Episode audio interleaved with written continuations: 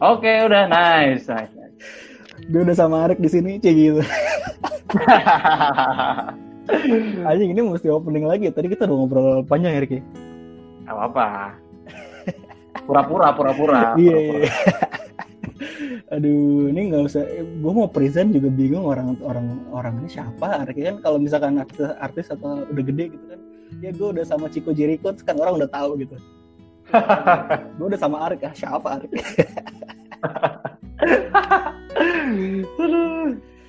Eh, Erik, Erik, gue gue mau cerita Erik. Oke. Okay. Tadi tadi uh, jadi tadi tuh gue habis uh, beresin ini gue apa namanya lemari bukan lemari sebenarnya apa ya kayak rak rak buku di atas meja belajar gitu loh. Hah? Terus nemu ini cuy. Gue nemu notes gue zaman SMA. Notes apa? notes jadi jadi gue gue kan suka nulis itu. Nah salah satu hal norak yang gue tulis zaman SMA adalah gue tuh dulu uh, nulis namanya ini gue kasih gue kasih judul Child's Note. Anjing aneh banget ya sebenarnya sih. Apa namanya? Sorry sorry apa namanya? Child's Note. Oh oke. Okay. Child's Note oke. Okay. jadi uh, isinya adalah gue tuh dulu sok-sok bikin tips parenting tapi dari point of view tapi dari point of view anak anak kecil pak. Oh. Karena gue pikir uh, ini, ini sebenarnya buat gue di masa depan gitu loh jadi hmm. uh, mungkin suatu hari ketika gue udah udah udah umur 30 atau 35 atau 40 hal yang gua nggak akan punya sebagai orang tua adalah point of view dari anak-anak hmm. ya yeah. mikirnya gue mikirnya selagi gue masih punya point of view-nya kenapa nggak gue abadikan aja betul betul bagus nah. isinya sih isinya sih so, tahu banget sih gue kayak nulis-nulis hal-hal kayak uh, makan sendiri dari kecil. Terus kayak tell them everything logically yang kayak lo jawab semua pertanyaan kenapa? Lo tuh kan kalau anak kecil lo suka nanya kalau ini kenapa? Karena kalau gini gini gini terus kenapa? Banyak kan pertanyaan kenapa? Kenapa? yang ngeselin betul gitu. betul.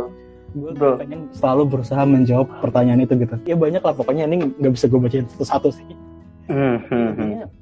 sebenarnya gue tuh ngelakuin ini. Ini sebenarnya manifestasi bukan dari bukan dari uh, gue tahu nih apa yang bagus atau apa yang diperluin uh, anak kecil gitu hmm. bukan lebih ke situ tapi sebenarnya tulisan ini menggambarkan ketakutan gue sih pak hmm, oke okay. menggambarkan ketakutan gue uh, sebagai orang tua salah ngedidik anak men karena hmm. lo tuh nggak akan tahu didikan lo bener apa enggak setelah lo ngeliat hasilnya betul itu betul betul kita klaim lo anak lo lima tahun enam tahun terus kayak eh, anak gue pinter sih nggak pernah nangis uh, terus you know makan sendiri dan mandiri segala macam nggak cengeng ya lo nggak tahu gede jadi apa Iya betul betul.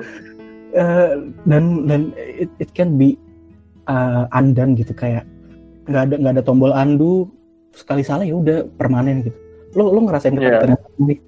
Kalau diri gue sih sebenarnya um, di gue nih perspektif gue sekarang masih yeah, remaja gini lah ya. Mungkin umur umur dua dua udah mesti mikir uh, nanti kalau misalkan gue udah berkeluarga, anak gue tuh gue harus jadi kayak gimana gitu kan. Hmm basically sebenarnya ketakutan gue yang gue rasakan apabila gue udah punya anak nantinya gitu ya hmm. itu adalah mungkin gue lebih ke gue nggak mau melihat anak gue itu um, gagal gitu ya ini kayaknya ketakutan yang general di, di seluruh keluarga itu mungkin gue bisa point out beberapa ketakutan general ya.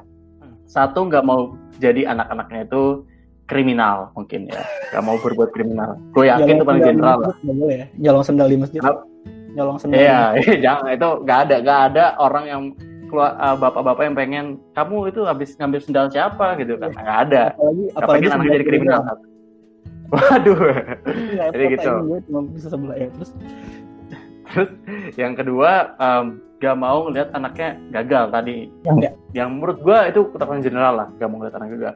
Dan yang ketiga, eh sorry sorry, gue potong gagal tuh maksudnya nggak bisa mendapatkan apa yang mereka cita-citakan atau hidup yang layak segala macam gitu ya? Nah, Konteksnya enggak. Nah ini nice, ini pertanyaan lu malah bagus. Gagal tuh ada dua perspektif. Sebenarnya ini pengen gue kasih tau ntar guys setelah poin ketiga, ya? sabar, sabar. Oh, nah, yang ketiga itu adalah nggak mau ngelihat anaknya sedih. Nah, jadi menurut gue tuh di beberapa poin tuh uh, sebenarnya itu based on perspektif lagi, balik lagi. Nah, kayak tadi, pertanyaan lu tadi ya. Um, gagal tuh dilihat dari siapa gitu kan. Hmm. hmm. Ini yang menurut gue malah bikin suatu mindset uh, apa ya, membuat mindset anaknya nanti gitu kan. Um, misalkan bapak bilang, bapaknya bilang uh, aku uh, apa, papa nggak mau lihat kamu gagal gitu kan. Dalam artian sebenarnya papanya ini punya ekspektasi terhadap dia. Yeah. Nah, dan dia tidak memenuhi ekspektasi bapaknya ini, jadilah dia yang gagal. Ini menurut bapaknya. Aduh. Ada lagi satu lagi, anaknya yang mikir, lah enggak, saya nggak gagal kok ya saya kayak gini aja ya menurut saya itu berhasil gitu menurut saya itu masih di jalan yang aman-aman saja di jalan yang tepat gitu kan nah anaknya ini punya perspektif gagal masing-masing masing-masing sendiri lah gitu iya, iya. sama juga ke poin ketiga yang tadi gue bilang nah uh, sedih sedih itu bisa jadi bapaknya yang sedih bisa jadi ibu yang sedih atau hmm. bisa jadi ya anak itu sendiri yang sedih jadi menurut gue um, soal ketakutan itu um, di keluarga sendiri ada ketakutan yang didasari sama si orang tuanya, ada ketakutan juga didasari sama si anaknya terhadap orang tuanya gitu. Nah itu yang sebenarnya jadi uh, menghantui diri masing-masing gitu, baik keluarganya, eh baik, baik orang tuanya, baik anak-anaknya gitu. Ya ya cuma ini yang jadi basically apa ya um, uh, namanya hidup sebagai orang tua lah ya, ya begitu. Jadi akan ada saat-saatnya momen-momennya di mana lo akan sadar bahwa hal itu lumrah gitu loh. Ketakutan-ketakutan itu lumrah gitu. Tapi itu bahaya banget sih menurut gue waktu lo bilang sebenarnya yang gagal bukan anaknya sebenarnya yang takut bukan anak eh, yang sedih bukan anaknya tapi orang tuanya gitu. Dan betul uh, betul. se seorang anak bisa tumbuh mempercayai hal itu gitu. Maksudnya hmm. di dalam dirinya satu-satunya yang dia bikin dia merasa gagal adalah justru sebenarnya dari pendapat orang tuanya gitu. Sekeliling kita ngomong A padahal itu sebenarnya bukan suara kita gitu. Tapi karena itu terus disuarakan hmm. sekeliling kita kita jadi uh, tumbuh mempercayai hal itu gitu dan itu betul mindset. Hmm. uh, mindset dan ngaruh banget ke self esteem lo jadi nggak percaya diri. Menurut gue itu krusial banget sih. Orang tua kadang hmm. gue takut menjadi orang tua yang berusaha menciptakan hidupnya sendiri di dalam hidup orang hmm. lain gue misalnya gue nggak berhasil jadi let's say gue pengen jadi dokter let's say. Nggak pengen sih sebenarnya tapi let's say jadi dokter gue nggak berhasil itu dan ada orang tua yang kayak gue pengen anak gue jadi dokter gitu. Padahal sebenarnya dia cuma pengen balas dendam doang gitu. Hmm ya yeah, ya. Yeah. gue nggak tahu sih rasanya jadi orang tua itu apa. Mungkin hmm. you know masih penasaran atau ya gimana lah gue nggak ngerti. Tapi itu tricky banget sih buat buat menguasai buat menguasai ego lu memendam mem, memendam ego lu untuk menahan diri dan apa ya tidak berusaha menciptakan hidup lo sendiri di tubuh orang lain gitu dalam konteks ini anak lo sendiri gitu. Betul betul. Menarik banget sih tapi tapi lo lo dulu lo dulu anak kecil kayak gimana sih? Apakah lo tumbuh dengan wah iya benar sih sedikit mungkin flashback ya sama ya menceritakan diri gue ya. Ini diri seseorang yang di podcast ini tamunya Age nih ya, ya jadi bener soalnya lo bukan kan kalau podcast lain bintang tamu kan iya tamunya doang bener bener bener Iya. Ya kalau gue um, mungkin singkatnya ya. Dulu kalau gue sih sebenarnya gue dididik itu lebih ke gimana caranya jadi yang terbaik. Pokoknya uh, mama atau papa tuh pengen kamu tuh jadi yang terbaik lah gitu kan. Dalam artian ranking satu, bisa gitar, gue gak tahu ya, bisa segala jenis uh, bisa berenang, bisa segala macam hal yang mungkin orang orang-orang yang standar tuh nggak bisa misalkan kayak gitu. Jadi kayak um, kayak gitu. Cuma dalam ke dalam diri gue sih sebenarnya gue lebih ke diajarin gimana caranya bisa dibilang tuh membuktikan bahwa didikan orang tua gue itu berhasil. Jadi kayak didikan orang tua gue tuh pengen jadi yang terbaik. Nah, gimana caranya gue bisa membuktikan ke publik bahwa didikan orang tua gue itu berhasil. Jadi oh. gue jadi yang terbaik misalnya kayak gitu. Itu uh, dalam berarti kayak kalau ditelusurin tuh bisa jadi kayak um, gue dilesin segala macem.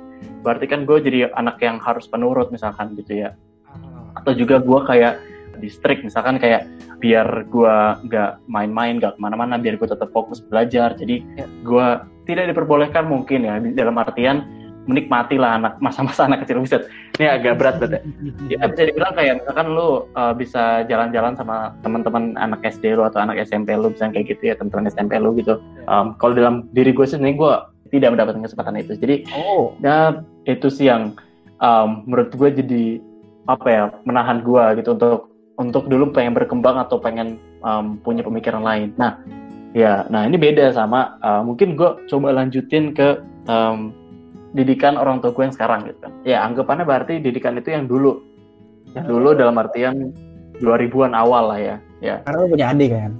Oh, gue punya adik BTW. Oh iya, ini ya, untuk ya, ya. yang mungkin mendengarkan kan belum tahu gitu ya. ya, ya, ya. Jadi sebenarnya gue punya adik. Nah, eh, sorry, adik gue ini gue lurusin dulu Pak. Jadi lu tuh dulu adalah anak kecil yang uh, tiap hari les pulang sekolah tuh nggak langsung pulang ke rumah gitu-gitu ya? Iya, betul, betul, betul. Itu betul, itu betul, itu betul. Kalau adik lu sekarang gimana? Sebeda apa? Nah adik gue sebenarnya sih dari segi ah ini menarik dari segi les sih nggak beda jauh. Adik gue les kumon sekarang Sorry banget, uh, eh, gue potong lagi maaf. To put things in, uh, in perspective, uh, adik lu umur berapa? Oh sorry, oh iya. Adik gue umur sekarang, uh, wait wait gue itu. Sembilan, sepuluh, sorry. Kayaknya sembilan. Iya, gue juga nggak. Adik gue kelahiran tahun 2011. Oh, iya. Dan Januari 2011 berarti sembilan ya. Sembilan ya. Oke. Okay. Gue sembilan tahun. Jadi beda sama gue itu ah beda sama gue 13 tahunan hmm. kalau nggak salah hmm. ya oh ya gue gue umur 22 btw untuk yang mendengarkan ya gue seumuran sama Aki umur 22 Iya beda bedanya beda 13 tahun gitu hmm.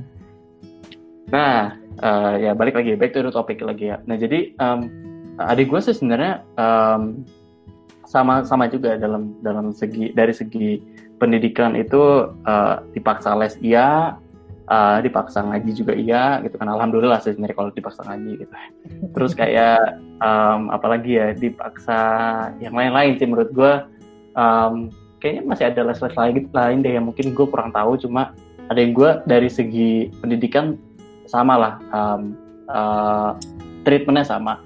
Nah mungkin yang membedakan adalah ini um, jadi kalau menurut gue didikan itu uh, gak cuma secara formal kayak nah didikan keluarga maksud gue di sini. Yeah. Jadi kan tadi gue udah menceritakan gue sebenarnya yang tadi gue ceritakan versi gue itu kan lebih ke didikan keluarga gue kan dari segi gue pengen jadi nomor satu yang terbaik kan gitu terus kayak yeah. gue lebih ke coba fokus segala macam gue dikurangin mainnya itu kan lebih ke didikan keluarga gitu.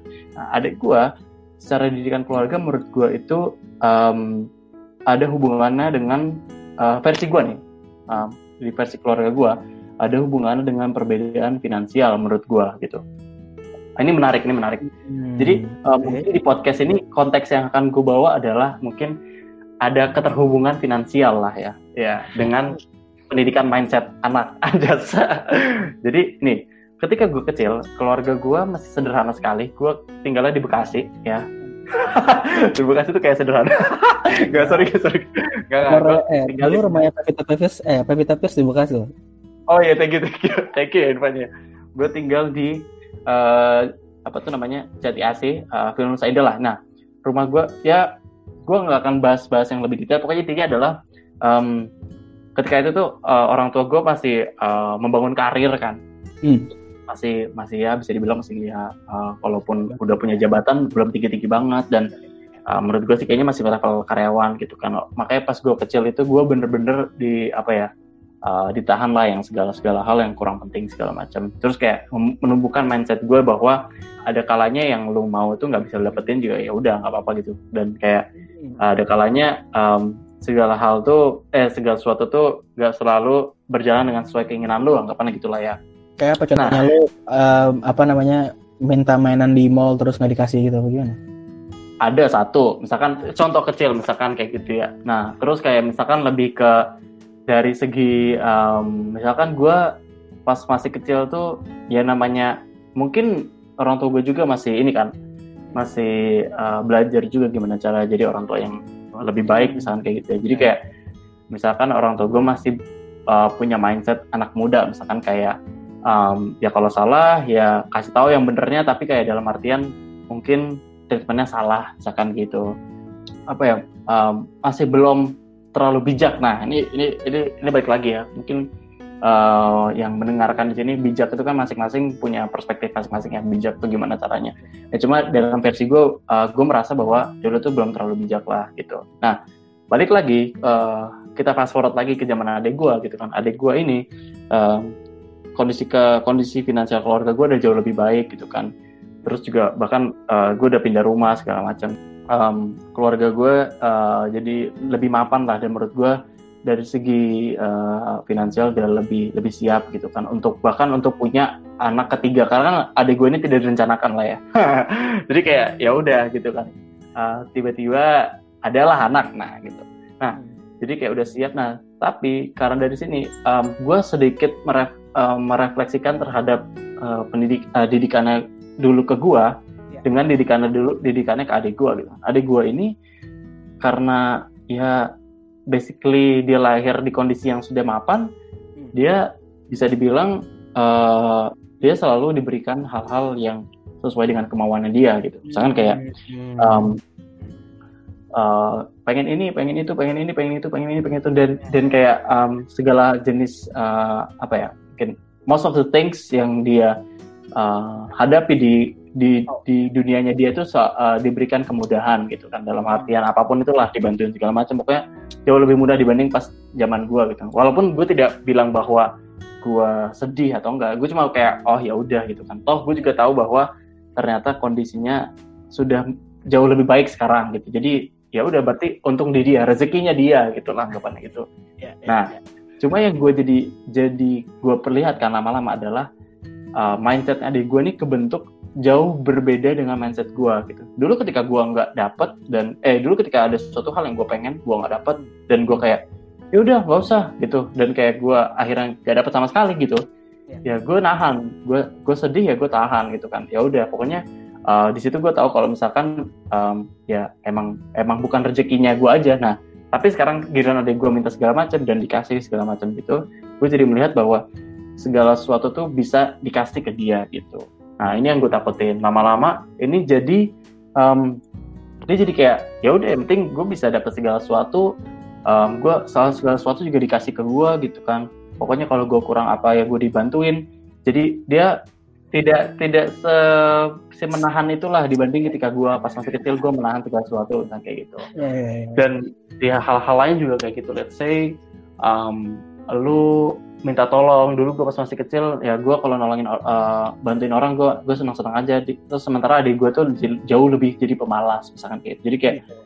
jadi kayak kalau minta dimintain tolong atau kayak uh, untuk kepentingan dia sendiri gitu gue bahkan kayak itu tuh ambil aja uh, kan misalkan mau makan gitu kan um, kayak uh, kita udah ngasih nasi segala macam gitu. Dia tinggal ngambil atau kayak ngambil lauknya gitu di meja. Dia nggak mau gitu kan. Menurut gue di, di tahap ini sih dulu gue pas kelas 3 SD karena btw ada gue kelas 3 SD sekarang. Yeah. dulu pas gue 3 SD sih ya gue sudah bisa menjalankan segala sesuatunya sendiri juga gitu. Walaupun ya gue masih dibantuin. Cuma dalam artian masa lo sampai semalas itu sih?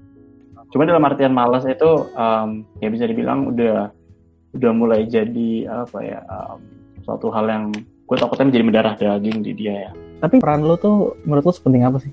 Karena kan mungkin ada lo kalau sama orang tua lo males gitu. Kayak aduh cerewet nih gitu mungkin ya.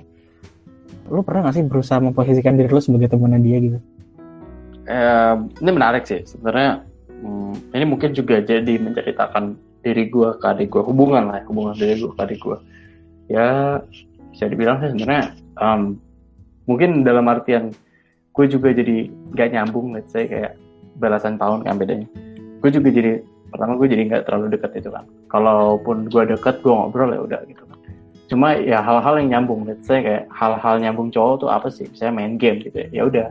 Ya dalam main game gue nyambung sama dia. Cuma kayak kalau kesehariannya dia kayak untuk memahami anak kecil yang gue sendiri sulit pun apa ya di posisi gue sih gue kalau bisa dibilang paling dekat di antara gue dan kakak gue ke adik gue kakak gue lebih dekat ke adik gue dibanding gue gitu.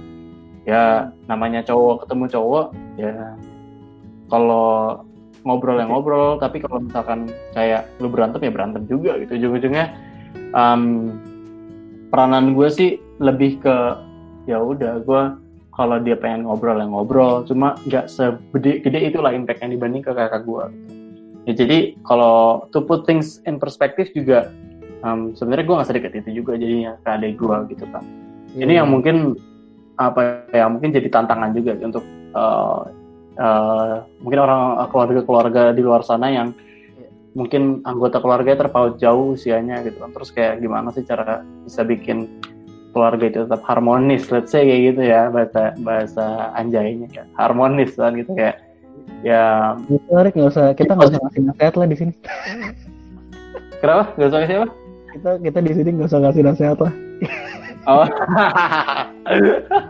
ya karena masing-masing masih pada belajar kan. Iya, dan jadi gitu. maksudnya eh, kita punya punya cerita yang belum tentu bisa apa ya applicable buat banyak orang gitu ya nggak sih? Bener, bener, bener, bener. Nah kalau lu kayak Gini juga karena bisa oh iya ntar ntar ya gue jawab ntar. Eh, karena bisa gini juga pak bisa jadi di dalam dirinya tuh adanya anger gitu kayak anjir gue gue sama nyokap gue bokap sama bokap gue nggak deket misal gue nggak deket sama kakak-kakak gue kakak gue juga nggak berusaha merangkul gue dan gue tuh pengen pengen sebenarnya pengen look up to kakak gue gitu cuma nggak bisa gitu kayak bisa jadi dia jadi menyalahkan lu juga salah satunya atas sesuatu yang dia pikir terbentuk dari masa kecilnya gitu hmm, hmm, hmm. itu benar, itu benar. Eh, karena yang Adil lo alamin sekarang menurut gue bisa jadi mirip-mirip sama yang dialami sama anak tunggal mereka sama-sama merasa sendiri karena Hmm, betul. Adil lu gimana ya mau nganggep lu temen juga hanya 13 tahun bedanya gitu kan Hmm, tapi kalau anak tunggal itu mereka dia merasa sendiri tapi orang tuanya itu perhatiannya semua 100% ke dia eh, dan hal-hal itulah pokoknya tapi kalau ini orang tua lu tuh punya tiga anak itu tiga bersaudara jadi ya treatmentnya mungkin tidak seperti orang tua ke anak tunggal gitu hmm. mungkin Adil lu merasa lebih kesepian lagi dan dan Betul, jadi. at some moment uh, Adil lu akan mengalami kayak gue pengen cerita nih tapi gue gak deket sama kakak gue gitu. Dan dia nggak punya siapa-siapa di keluarga yang dia rasa bisa ngertiin dia karena jarak umur itu. Iya, iya. dari dari cerita lu gue mikir kayaknya penting orang tua itu kayak butuh kayak butuh sidekick dalam parenting gitu ya nggak sih? Oh, sorry sorry. Ini dalam artian berarti dua orang belum cukup ya, Ge, ya? karena karena beda generasinya jauh banget pak Betul, betul, betul. bokap lo mungkin eh, ya pastilah sayang sama adik lo gitu pasti pengen memberikan yang terbaik dan segala macam cuma masalahnya untuk mengerti adik lo itu kan hal yang berbeda gitu Hmm, hmm. Ya gimana ya kayak nenek lo suruh belajar WhatsApp aja kan lama kan Setuju, setuju, setuju. Masuk, masuk akal lah. Analogi yang masuk akal. ya bisa jadi tuh concern adik lo ya alpha ya generasi alpha ya 2000 2009 Puluhan. 2011 2011 ya gitulah Oke, oke. Ah. itu mungkin nanti yang kayak sedih karena di sosmed likes-nya sedikit atau likes-nya turun. Oh, tunggu, tunggu, tunggu. Ini menarik sih, Ge. Bicara-bicara soal sosmed, ada hal menarik yang gue baru temuin. Yang kayak gitu-gitu kan nyokap lu gak akan ngerti gitu. Ah, ah. Eh. Betul, betul, betul. Dan Ah. salah satu satunya yang paling dekat umurnya sama adik lo ya lu gitu. Betul, betul, betul. Gue gue kalau lu tanya gue juga tadi ya gue juga sama adik gue deket juga baru-baru ini dan itu pun uh, kita belum ngobrol banyak gitu. Adik gue by the way uh, cewek uh, bedanya 4 tahun lah sama gue. Udah cukup jauh untuk nggak ngomongin hal yang eh untuk ngomongin hal yang sama gitu. Maksud maksudnya adalah karena 4 tahun jadi pas gue SMP dia masih SD, pas gue SMA dia masih SMP yang gitu-gitu loh. Jadi kan kita oke. kalau beda-beda 2 tahun tuh biasanya masih satu sekolah yang gitu Betul, betul.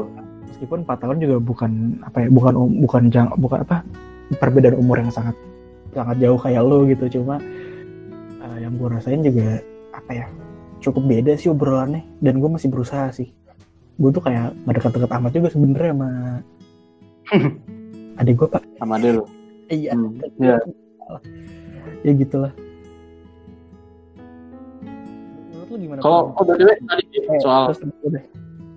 Tadi lu mau soal nanya. yang kagak kagak gue ada satu cerita yang menarik ya soalnya kayak generasi alpha yang tadi lu bilang Hmm. Ah, gue akhirnya ini baru nemuin bahwa dulu ternyata adik gue sempat buat um, YouTube channel jadi itu dia buat dan ya mungkin ini dia terinfluence sama youtuber youtuber di luar sana jadi kayak kalau lo yang dengerin ini youtuber dan uh, segmentasi lo adalah uh, hal-hal yang fun menarik games terus lo berharap bahwa pendengar-pendengar lo ini atau penonton-penonton lo ini adalah uh, anak-anak gede, mohon mohon dievaluasi ya. Yang mendengarkan ini mohon dievaluasi ya. Oh, karena karena um, segmentasinya tuh namanya anak kecil kan ya, ya. lebih luas gitu. Adik gua ini mungkin terinspirasi dari youtuber-youtuber di luar sana dan ya udah. Dan btw konten yang dibuat di konten eh di YouTube-nya adik gua itu kalau nggak unboxing itu gameplay. Jadi kalau nggak dia dia habis dibeliin barang nih sama bapaknya nih kan. Dibeliin mainan nih. Nah tiba-tiba dia ngambil HP HP mak gue diambil. Gue kira mau ngapain gitu kan. Hmm. karena dipasang di depan dia unboxing. Dia ngomong. Dia bisa ngomong sih. Itu yang menurut gue hal positif ya. Dia uh, bisa lancar ngomong walaupun oh. masih kayak berhenti berhenti dalam artian tapi poinnya jelas gitu. Kalau misalkan dia pengen buka dia buka mainan apa gitu kan jelas. Dan yang lucu adalah itu captionnya lucu banget menurut gue menurut gue tuh like captionnya kocak banget. Jadi dia dia nulis dengan caps lock gue nggak tahu kenapa. Mungkin kira youtuber youtuber tuh pakai caps lock gue nggak tahu semua judul itu. ya wah gila. Tapi ya intinya intinya uh, ada kaitannya kenapa um, generasi alpha nih jadi kayak gitu kan jadi kayak mungkin kalau gue tanya sama dia mungkin dia dulu pernah cita-cita jadi youtuber kali. Dan itu kayak hal yang yang lumrah juga. Kan kayak oh iya ternyata kamu pengen, pengen jadi youtuber ya dulu ya kayak gitu. Gitu sih zaman, ya. zaman nyokap lo semua anak kecil pengen jadi dokter aja kali ya? Iya iya. Cuma pas kalau gue sih ge jadi dokterin gue dulu sih gue bukan dokter ge gue kalau nggak pilot kalau nggak pilot tentara ge eh, eh balik lagi ke eh nama, nama youtube ade lo apa waduh uh, nama adek gue btw Kiano Askar Kiano. ada nggak tuh Gimana nah, Kiano? Kiano, Kiano. Kiano. K I A N O. Ya, pakai K K I A N O. Yo, mantap. Gue lagi buka nah, bro. Kalau ada kalau nggak salah subscriber ada tiga deh. Nah, dulu luar biasa. Jadi uh, kan dia pernah pinjem HP atau kayak eh, oh, sorry sorry dia pinjem uh, PC gua gitu. Dia pakai PC gua. Nah, gua sempat login uh, akun YouTube gue di PC gue ini. Nah, oh. jadi kenapa caranya gue tahu nih kenapa ada gue punya uh, YouTube channel karena tiba-tiba di subscriber gue kan ada yang gue subscribe kan, kan ada listnya tuh. Kok ada nih anak satu gitu kan? Tapi itu ada listnya channel Askar nih. Nah, makanya gue pencet. Oh, ternyata dia secara licik uh, mencet gue subscribe di channelnya dia gitu. Lo lo subscribe nggak? Enggak lah. Eh btw, gue sempet ter apa ya? Uh, terharu lah, bukan terharu ya? Apa? Bukan terharu apa ya? Uh, eh, gue sempet tergerak hati gue ketika gue menonton video adik gue btw. Iya. Karena gue langsung kayak, wah anjir ternyata adik gue dulu sangat mencoba banget gitu loh buat jadi youtuber. Itu yang menurut gue apa ya? Um, nah ini ini jadi ke lebih ke yang pengen gue omongin gitu. Ternyata tuh lo butuh dukungan gitu itu ternyata gitu simpelnya tuh jadi ketika ada gue ini tiba-tiba bikin akun YouTube gitu kan terus kok uh, gue gua nontonin satu-satu videonya gitu kan kok dia seneng di sini gitu. Kok dia merasa ini zona gue bisa berkreasi gitu kan hati gue jadi tergerak kayak bener sih sepertinya ya ya udah ya kita bantuin aja sebisa kita gitu. Dalam artian ya kalau misalkan dia senang dan it's it's okay aja buat dia ya kenapa harus dilarang gitu. Menurut gue itu sih itu yang sisi lain ada gue yang pada akhirnya gue jadi lihat kayak uh, mungkin selama ini dia dipaksa ngelakuin segala sesuatu yang mungkin dia nggak seneng gitu kan. Hmm. terus ada akhirnya dia menemukan satu hal yang dia seneng gitu kan. Dan situ gue akhirnya sadar kalau misalkan ya pada dasarnya ya ketika anak itu tuh lu nggak bisa lu atur benar-benar satu persen untuk jadi keinginan lo gitu loh. Di sini juga ya mungkin pesan juga jadinya kayak ketika lo udah tua nanti atau mungkin lo mau berpesan ke orang tua lo sekarang gitu. Kayak manusia anak lo itu punya kehendak dia juga gitu.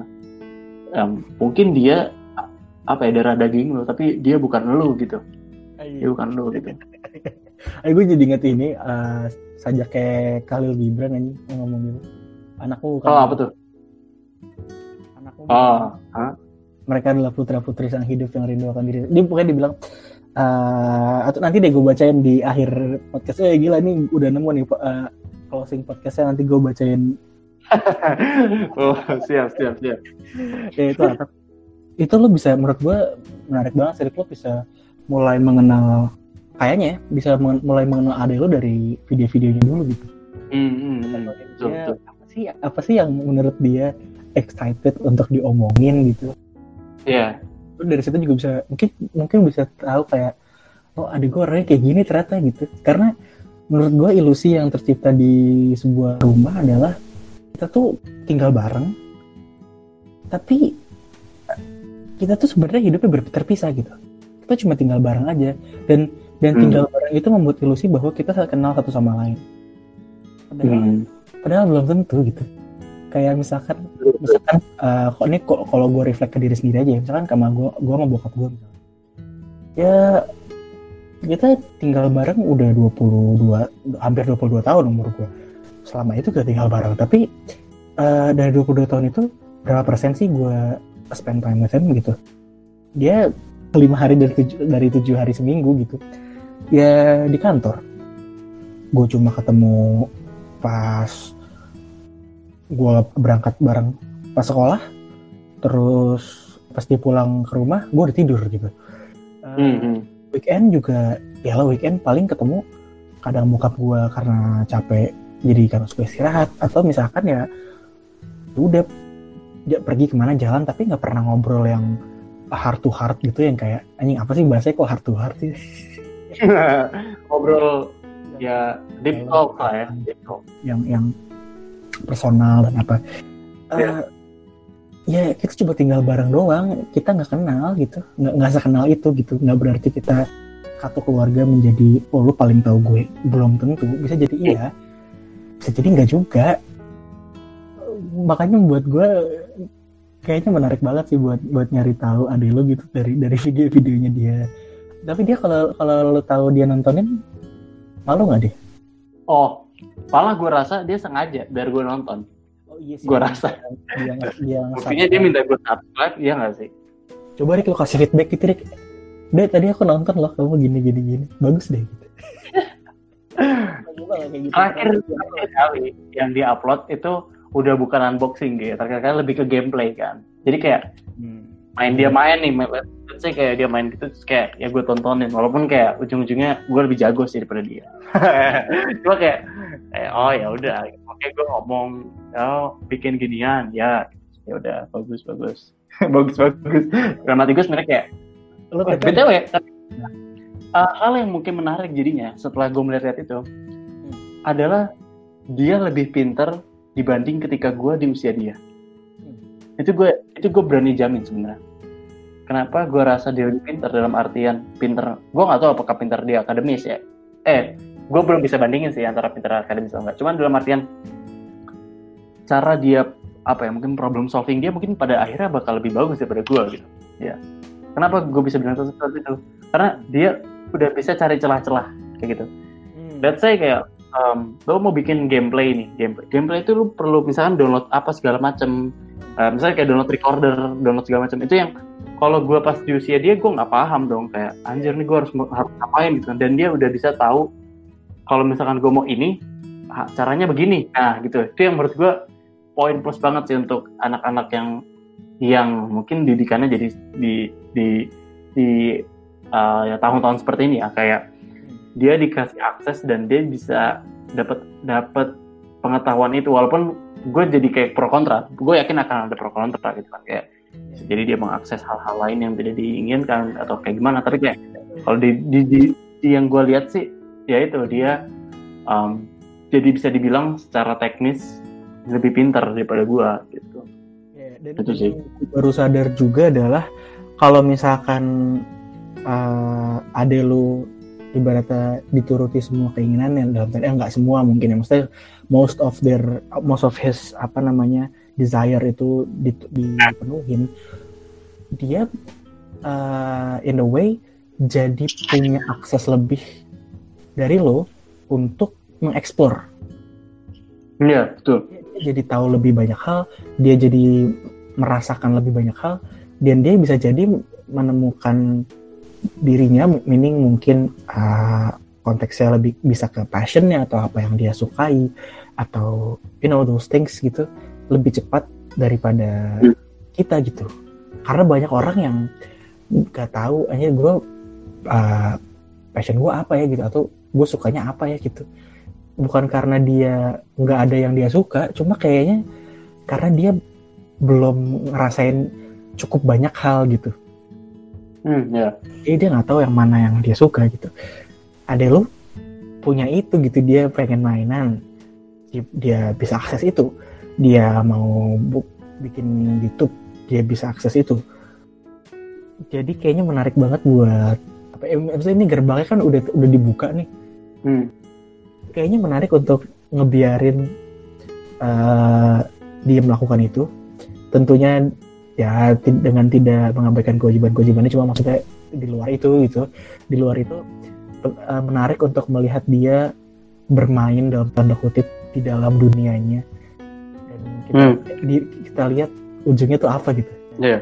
coba ya apa ya menarik banget sih untuk uh, lu coba masuk dari situ dan kayak ngobrolin. Mungkin kalau misalkan yang diobrolin bukan hal-hal yang bersifat kewajiban mungkin dia jadi merasa lebih terbuka eh bisa lebih terbuka malu benar bisa jadi bisa jadi. BTW gue ada tambahan kayak soal tadi soal yang adik gue bikin YouTube ini kan. Gue jadi ada tambahan. Jadi dan ini kayak gue baru-baru akhir-akhir sini sih gue jadi uh, kepikiran juga gitu. Um, mungkin dari hal adik gue ini ya teman bikin YouTube gue bisa nah satu poin bahwa sebenarnya tuh ada ada saatnya di mana mungkin orang tua juga perlu cari tahu apa yang anaknya tuh lagi senengin gitu. Ngerti gak sih? Iya. kadang tuh orang tua tuh lebih kenyiapkan apa yang anaknya tuh akan dia senangkan ngerti gak sih? Hmm. ya, let's say paling simpel. Um, ini gue nggak tahu um, terjadi di semua keluarga apa enggak misalkan kayak lu di lesin piano gitu kan um, terus kan bisa jadi salah satu mimpi terdalamnya orang tua lu pas itu adalah pengen main piano misalkan. Ya. misalkan orang tua lu nggak bisa main piano berarti kayak ya udah gue kasih lah ke anak gue nih. Nah tadi tapi padahal sebenarnya dia nggak nggak nggak tahu atau belum mencari tahu orang tua ini belum mencari tahu sebenarnya tuh anaknya tuh pengen pengen apa sih pengen pengen banget ya tuh sebenarnya apa sih.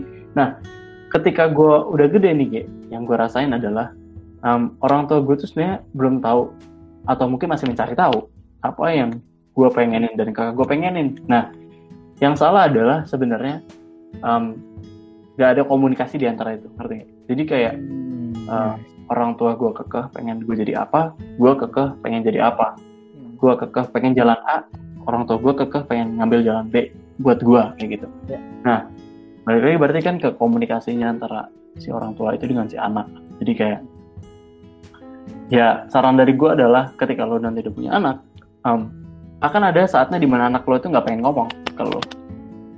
Dan I guess itu hal yang natural aja gitu. Ada hal yang disembunyiin maybe walaupun itu bagus tapi ya dia sembunyiin aja. Mungkin dia rasa itu belum pantas untuk disebut saat itu atau kayak gue nggak pede untuk nyebut itu di depan orang tua gue gitu kan. Nah tapi yang lo perlakuan di sini sebagai lo orang tua atau ya lo namanya lo yang, yang apa membesarkan dia gitu kan. Komunikasi lo tanya aja sebenarnya kamu lagi pengen apa sih? Gitu. atau sebenarnya kamu tuh pengen jadi apa segala macam. I guess it's a little thing that helps gitu. Itu yang membuat suatu keluarga gitu. kayak ya komunikasi yang lancar. Dalam artian ya kalau misalkan ngomong komunikasi lancar kan kayak ngobrol tiap hari bukan kayak gitu bro. Ngobrol tiap hari itu bukan komunikasi. Jadi ngobrol tiap hari itu apa ya conversation doang gitu. Bukan komunikasi iya betul. Nah ya balik lagi um, kalau lu nanti udah jadi orang tua sebisa mungkin lo cari tahu apa sih apa sih sebenarnya yang anak lo tuh pengen gitu. Apa sih yang dia impiin gitu. Kayak gitu sih. Dan itu kayaknya bisa uh, apa ya dibangun pelan eh maksudnya harus dibangun pelan pelan gitu. Maksudnya kalau lo nggak deket sama anak lo terus tahu-tahu lo masuk kamarnya dan kayak sebenarnya kamu pengen jadi apa sih? Itu kan juga gak bakal dijawab gitu along the way along the way tapi you'll get the time gitu. kalau misalkan um, it's the time lu buat cari tahu gitu ya yeah, intinya kita harus punya cara kita masing-masing buat bisa ibaratnya membimbing si anak ini dengan tepat sesuai dengan apa yang dia inginkan gitu nggak sih? Iya betul. Yeah. By the way ini disclaimer dulu, ini tuh sebenarnya kita nggak tahu apa-apa ya. Maksudnya ini ya kita tuh ini tuh oh, iya. anak umur 22 aja yang masih nggak tahu apa-apa gitu. oh iya, buat yang mendengarkan ini takutnya nih, uh, ini kan kayak uh, comes from the pro gitu kan.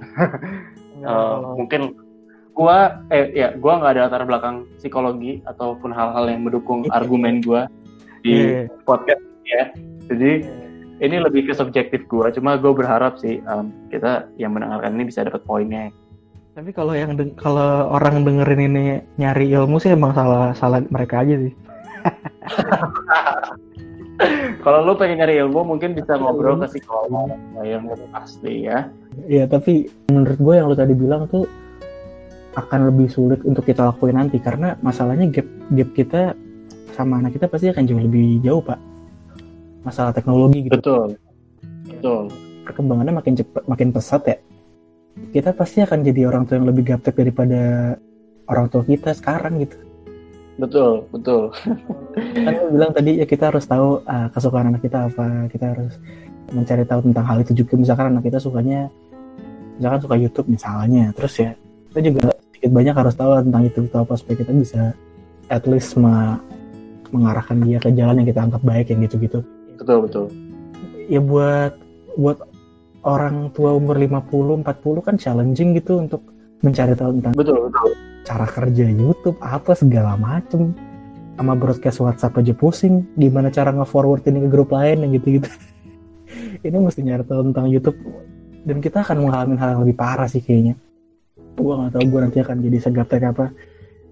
Oh ya ini ini uh, kayaknya salah satu pertanyaan terakhir we tend to parent our kids the way we wanted to be parented. Betul.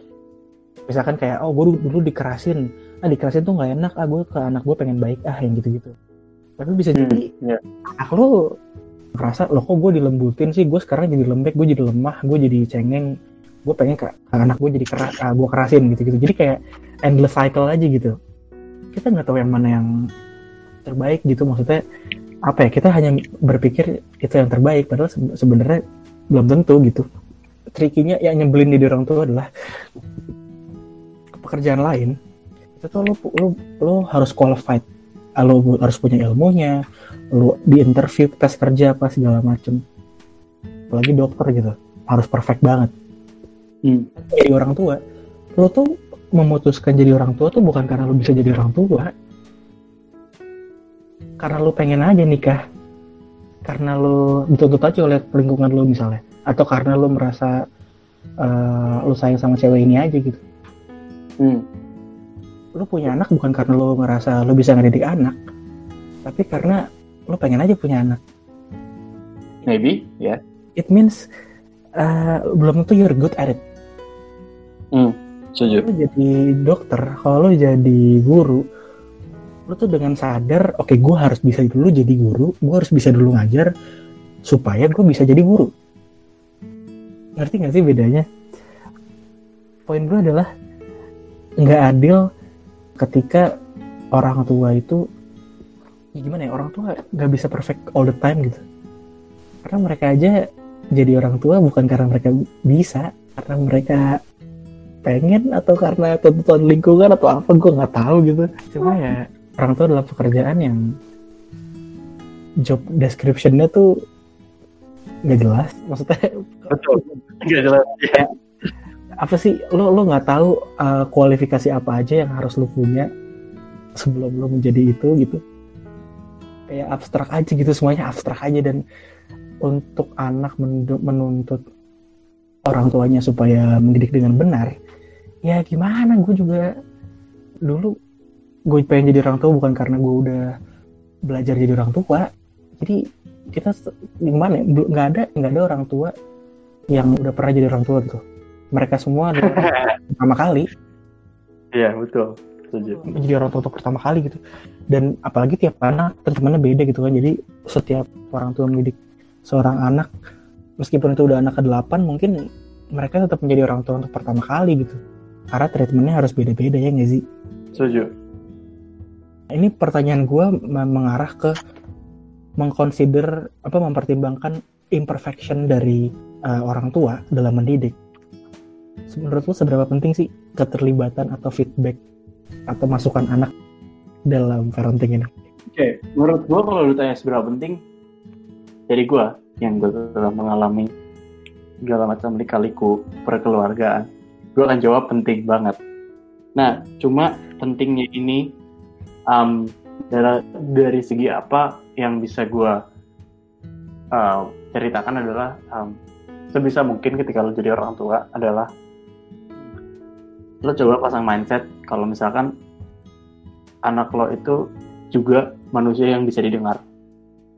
Hmm, man. Maksudnya adalah kadang gue nggak tahu sih um, drive-nya apa. Cuma yang gue takutkan adalah kadang gue melihat orang tua tuh merasa bahwa ya um, gue udah lebih lama hidup di dunia ini, let's say gitu ya. Gue udah lebih lama nih hidup di dunia ini. Yeah. Gue udah lebih banyak, udah udah pernah uh, pengalaman gue tuh lebih eh pengalaman si orang tua ini tuh udah lebih banyak lah yeah. dibanding si anak ini. Hmm. Jadi um, biasanya mereka kan selalu memposisikan diri di mana harusnya ya si anak ini yang dengerin gue dong gitu yeah, yeah. bukan gue dengerin si anak ini nah yeah, yeah. yang gue pengen kasih tahu di sini adalah lebih ke um, anak lo ini juga udah pernah ngelakuin eh ngelaluin beberapa hal gitu ya. Jadi uh, biar uh, biar biar biar seimbang oke okay, orang tua udah pernah uh, melalui uh, suatu hidupnya dia tapi si anak ini juga udah pernah melalui hidupnya dia yang mungkin si orang tua ini juga dia nggak tahu ngeri. Kayak yes. ada hal-hal yang dipendam juga kan. Nah hmm. itulah kenapa ini komunikasi dua arah gitu loh. Bukan orang tua yang ngasih tahu doang gitu tapi ya si anaknya juga yang ngasih masukan ngasih feedback ya ngasih tahu yang sebaiknya apa gitu kan. Apa yang apa yang si anak ini juga alami gitu biar orang tua ini nggak melihat dari perspektif dia doang gitu. Hmm. karena menurut gue most common mistake seperti itu sih Gi. cara pandang orang tua bisa jadi berbeda dengan cara pandang anak yeah. di saat-saat seperti ini gitu kan eh, di waktu seperti ini. Nah itulah kenapa mungkin diluruskan. Diluruskan aja. Gimana cara diluruskannya? Ya lo komunikasi lah gitu kan. Jadi udah bukan lagi zaman zamannya orang tua bekerja sendirian. Ya hmm. tapi ini zaman zaman di mana lo dibantu lah sama si anak lo ini sendiri gitu. Gitu gitu itu dari gue sih. Di luar sana itu dunianya udah beda gitu kayak ya mama udah hidup lebih lama dari kamu tapi kan hidupnya yang dijalanin dunianya itu beda gitu. Iya. Yang kejadian udah beda lu umur lima tahun sama anak lu umur lima tahun itu yang dialamin beda. Gue setuju setuju sih itu penting untuk mendengarkan anak dan menyadari bahwa lu tuh sebenarnya sebagai orang tua ya gue sebagai orang tua tuh nggak perfect gue tuh nggak tahu anak gue tuh kayak gimana gitu karena karena hmm. kita ngerasa uh, we know everything already maka dari itu kita nggak butuh suara anak gitu yeah. yang jadi tricky di sini adalah seberapa porsinya tuh segimana sih kita dalam mendengarkan si anak ini gitu. Karena kan bisa jadi si anak ini juga sebenarnya karena dia masih kecil dia belum tahu apa yang sebenarnya dia butuhkan. Dia cuma tahu apa yang dia inginkan doang gitu kan. Yeah. dari dari situ kita sebagai orang tua harus bisa menerka oh dia tuh uh, bilangnya sih kayak gini yang ia inginkan kayak gini tapi sebenarnya yang dibutuhin tuh lebih ke sini sini sini. Itu sih yang skill yang kayaknya skill menginterpretasi uh, feedback anak karena kan kalau feedback anak kita telah mentah-mentah juga belum tentu itu baik buat mereka juga ya sih? Iya iya setuju setuju. Itu sih yang kayaknya mesti kita pelajari bersama sebagai calon orang tua tai calon orang tua. Jadi yang esensial dalam mendidik anak kalau kalau dari lo kan tadi lebih ke mengarahkan dia ke tujuan dia ya? Betul itu poin gue sih itu. Iya iya iya kalau gue gue tambahin juga gue setuju sama itu sih. Dan yang gue pengen gue tambahin adalah gue pengen anak gue tuh good learner gitu. Jadi apa pun yang dia gue gue pengen uh, anak gue punya train of thought yang tertib gitu. Hmm. cara berpikir tuh runtut gitu. Pokoknya pokoknya uh, dia jadi pemikir yang yang baik yang tertib yang nalar tuh nggak lompat-lompat gitu. Sehingga apa pun yang dia ingin pelajarin dia bisa pelajaran itu dengan baik gitu. Ah, I see, I see. Paham. Dan dan timbulkan curiosity di di dalam dirinya gue nggak tahu sih gimana caranya mungkin dengan mengintroduce dia dengan banyak hal sih karena curiosity tuh bensin yang sangat mujarab banget nggak sih dalam supaya anak kecil tuh jadi mencari tahu banyak hal gitu kalau lo curious kan lo kayak tanpa sadar tanpa merasa terbebani lo akan belajar banyak hal gitu dan lo akan menemukan banyak hal yang lo nggak tahu kalau lo suka tapi ternyata lo suka gitu iya yeah, setuju masalah apa yang mau dipelajarin kita harus menurunkan ego kita untuk menciptakan hidup kita sendiri di dalam tubuh anak kecil ini dan mencoba mendengarkan dia kayak yang lo bilang tadi. Iya. Yeah. Ya inilah yang so. pikirin sama uh, bocah-bocah ingusan umur 21 22 tahun. Kalau kalau nanti kita anak kita udah umur segini ya mungkin pikirannya juga udah lebih advance lagi daripada kita bisa jadi. Itu aja sih pak dan uh, Rick thank you banget. Uh, anjing ini gue gue gak nyangka bakal bakal apa namanya? Lama banget ya nggak kerasa kan? Satu setengah jam. Nggak kerasa sih uh, thank you banget udah main-main ke sini pak dan gue mau bacain soal ini nih gue ini salah satu karya Mas Khalil Khalil Gibran yang gue suka sih judulnya oh, gue gak tau judulnya apa pokoknya anakmu bukanlah milikmu.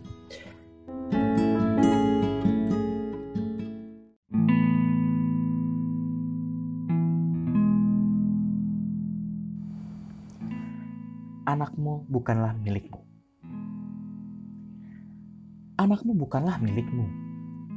Mereka adalah putra-putri sang hidup yang rindu akan dirinya sendiri.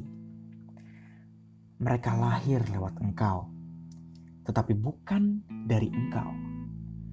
Mereka ada padamu, tetapi bukanlah milikmu. Berikanlah mereka kasih sayangmu, namun jangan sodorkan pemikiranmu, sebab pada mereka ada alam pikirannya sendiri.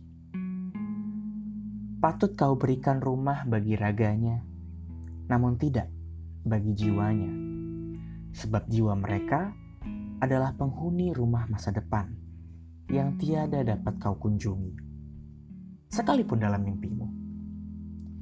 Engkau boleh berusaha menyerupai mereka, namun jangan membuat mereka menyerupaimu, sebab kehidupan tidak pernah berjalan mundur ataupun tenggelam ke masa lampau. Engkaulah busur asal anakmu, anak panah hidup melesat pergi. Sang pemanah membidik sasaran keabadian. Dia merentangkanmu dengan kuasanya hingga anak panah itu melesat jauh dan cepat. Bersuka citalah dalam rentangan tangan sang pemanah, sebab dia mengasihi anak-anak panah yang melesat laksana kilat, sebagaimana dikasihinya pula busur yang mantap. Jadi menurut Mas Khalil ini ya kita sebagai orang tua hanya busur. Dan busur itu tugasnya memang apa ya? Pada akhirnya busur itu akan berpisah dengan anak panah gitu. Anak panah itu harus dibiarkan melesat pergi karena jika busur tidak melakukan jika busur tidak membiarkan anak panah itu pergi, maka busur tidak melakukan fungsinya sebagai busur dan anak panah pun akan tidak memiliki manfaat. Untuk apa anak panah yang tidak melesat ke depan gitu, melesat jauh ke depan, tidak ada fungsinya gitu. Dan sang pemanah di sini yang membidik kesaran keabadian adalah Tuhan. Dan dia merentangkan merentangkan busur dengan kuasanya merentangkan meaning mungkin dia you know menggerakkan orang tua. Lalu kemudian Tuhanlah yang membuat uh, anak panah tersebut bisa melesat ke depan begitu. Karena busur hanyalah busur yang tidak akan bisa ngapa-ngapain gitu. Ibaratnya kalau kalau nggak ada sang pemanah alias Tuhan yang merentangkan busur tersebut. Dan ia mengasihi anak-anak panah yang melesat laksana kilat sebagaimana dikasihinya pula busur yang mantap. Ya itulah uh, interpretasi gue kali ya. Nggak tahu bener apa kagak jadi. Uh, ya yeah, I guess. See you soon next week. Bye.